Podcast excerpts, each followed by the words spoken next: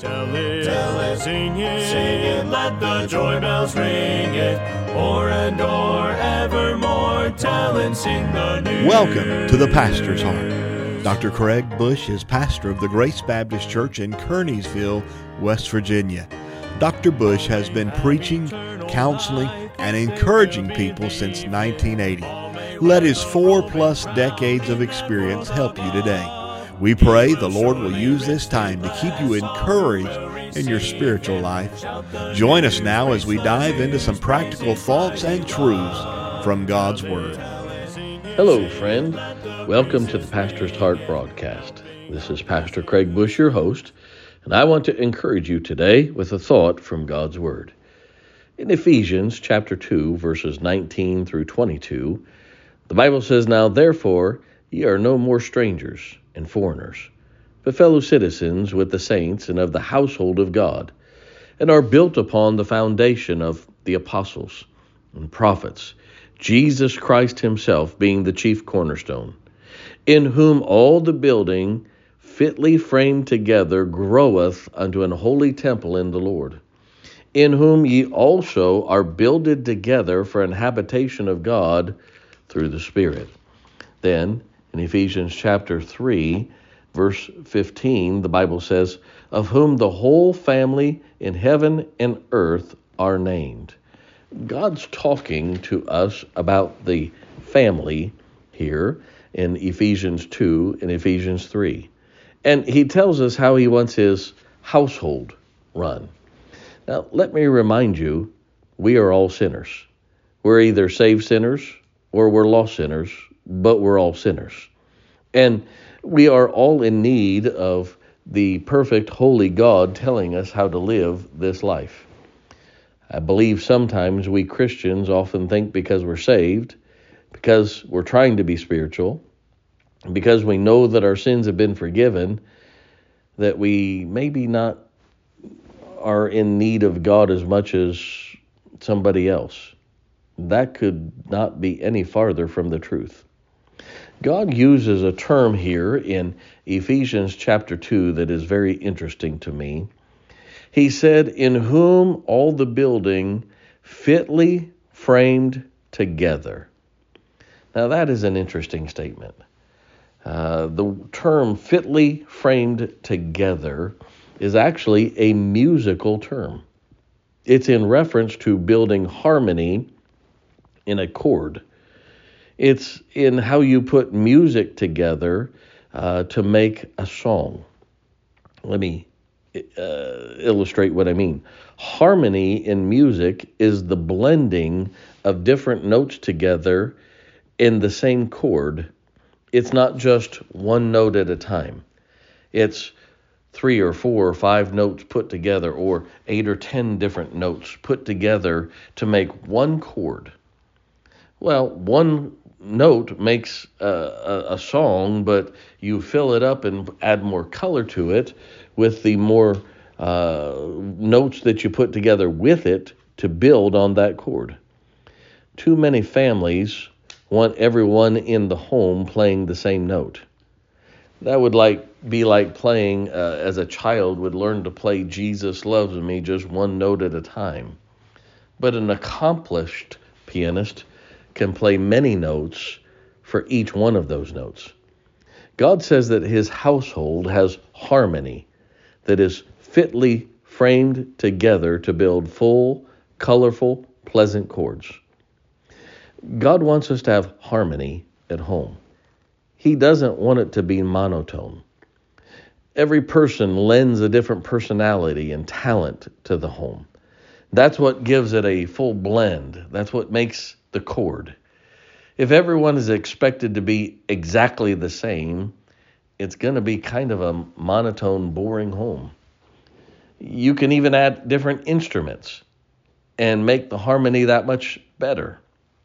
Sometimes that's uh, what gives it its uniqueness. It is George Washington that said, No man can do it all. We all need help.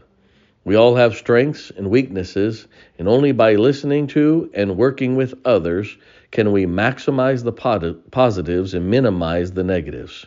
Oh, is this not true in a home? My wife and I reared three children. And with five different personalities going on in a household, it can get exciting. But if you get everybody working on the same chord, it can also be very wonderful and beautiful. That means this uh, we need to allow stepchildren and step parents to be part of the chord. This means we uh, have different people and different personalities, but uh, we can still build the same chord. Let me help you with that thought today. First of all, we need to teach children to obey. Ephesians 6 1 Children, obey your parents and the Lord, for this is right. By the way, uh, parents, we are the children of God, so we need to learn how to obey as well.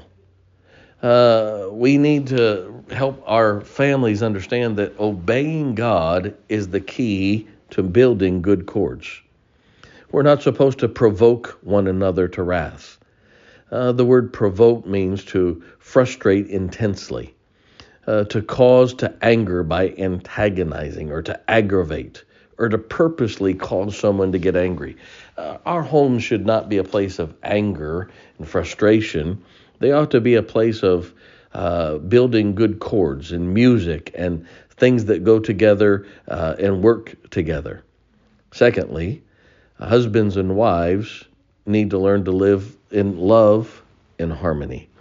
Ephesians chapter 5, just a few pages over, God talks about us submitting ourselves one another in the fear of God. Submitting is another word for harmony. We are to seek to please each other, not to get what we want. Uh, I believe in everybody having their own area of rule in a home. For instance, since especially since my children are grown and out of the house, uh, my wife and I have set clear boundaries on uh, what area she rules and what area I rule. Generally speaking, the inside of the house is hers, the outside of the house is mine. I take care of the yard and I take care of the uh, the flowers and the shrubbery. She takes care of everything on the inside. Now, it doesn't mean we don't help one another, but I ask for what she needs done in her area, she asks what needs done in my area, and we work together. This is true in friendships. Uh, this is true in uh, any type of work that we do. We need to learn to love to help someone else, not to get what we want. And thirdly, uh, we can love family unconditionally, but not approve of the wrong that they do. God loves us in spite of our sin. Just because God loves us doesn't mean he agrees with our sin. All of us are sinners. Uh, our sin causes us to lose fellowship. But we just because you love somebody doesn't mean that you're approving of the wrong that they do. We love people by obeying God. 1 John 5 verses 1 through 3. And we need to live obedient whether somebody else is or not. We're not supposed to miss church for our family. Uh, Hebrews 10:25 talks about that we should not forsake the assembling of ourselves together as the manner of some is. And lastly, I believe we ought to learn to pray for our families. Uh, pray for them to listen to the gospel if they're not saved. Pray for their burdens and needs. You say, Well, I have lost family members. Well, tell them you're praying for them, and as they see God answer your prayers, they may be more interested in hearing the gospel. Let them know you pray for them. Uh, you know, we need to ask God for the wisdom to talk to family, whether they're saved or lost, whether they're right with God or not. Uh, that's true with church family. It's true with our own uh, biological families. It's true with uh, every part of our life. Let's build good chords. Let's have a great day and let's give God a great day. From the Pastor's Heart, this is Pastor Craig Bush. Thank you for listening to the Pastor's Heart. We hope this broadcast has been a help to you. If you would like to hear more of Dr. Bush's messages or learn more about Grace Baptist Church, visit gracebaptistwv.com. That's gracebaptistwv.com. Let's go out and change eternity today. Tell and sing the news.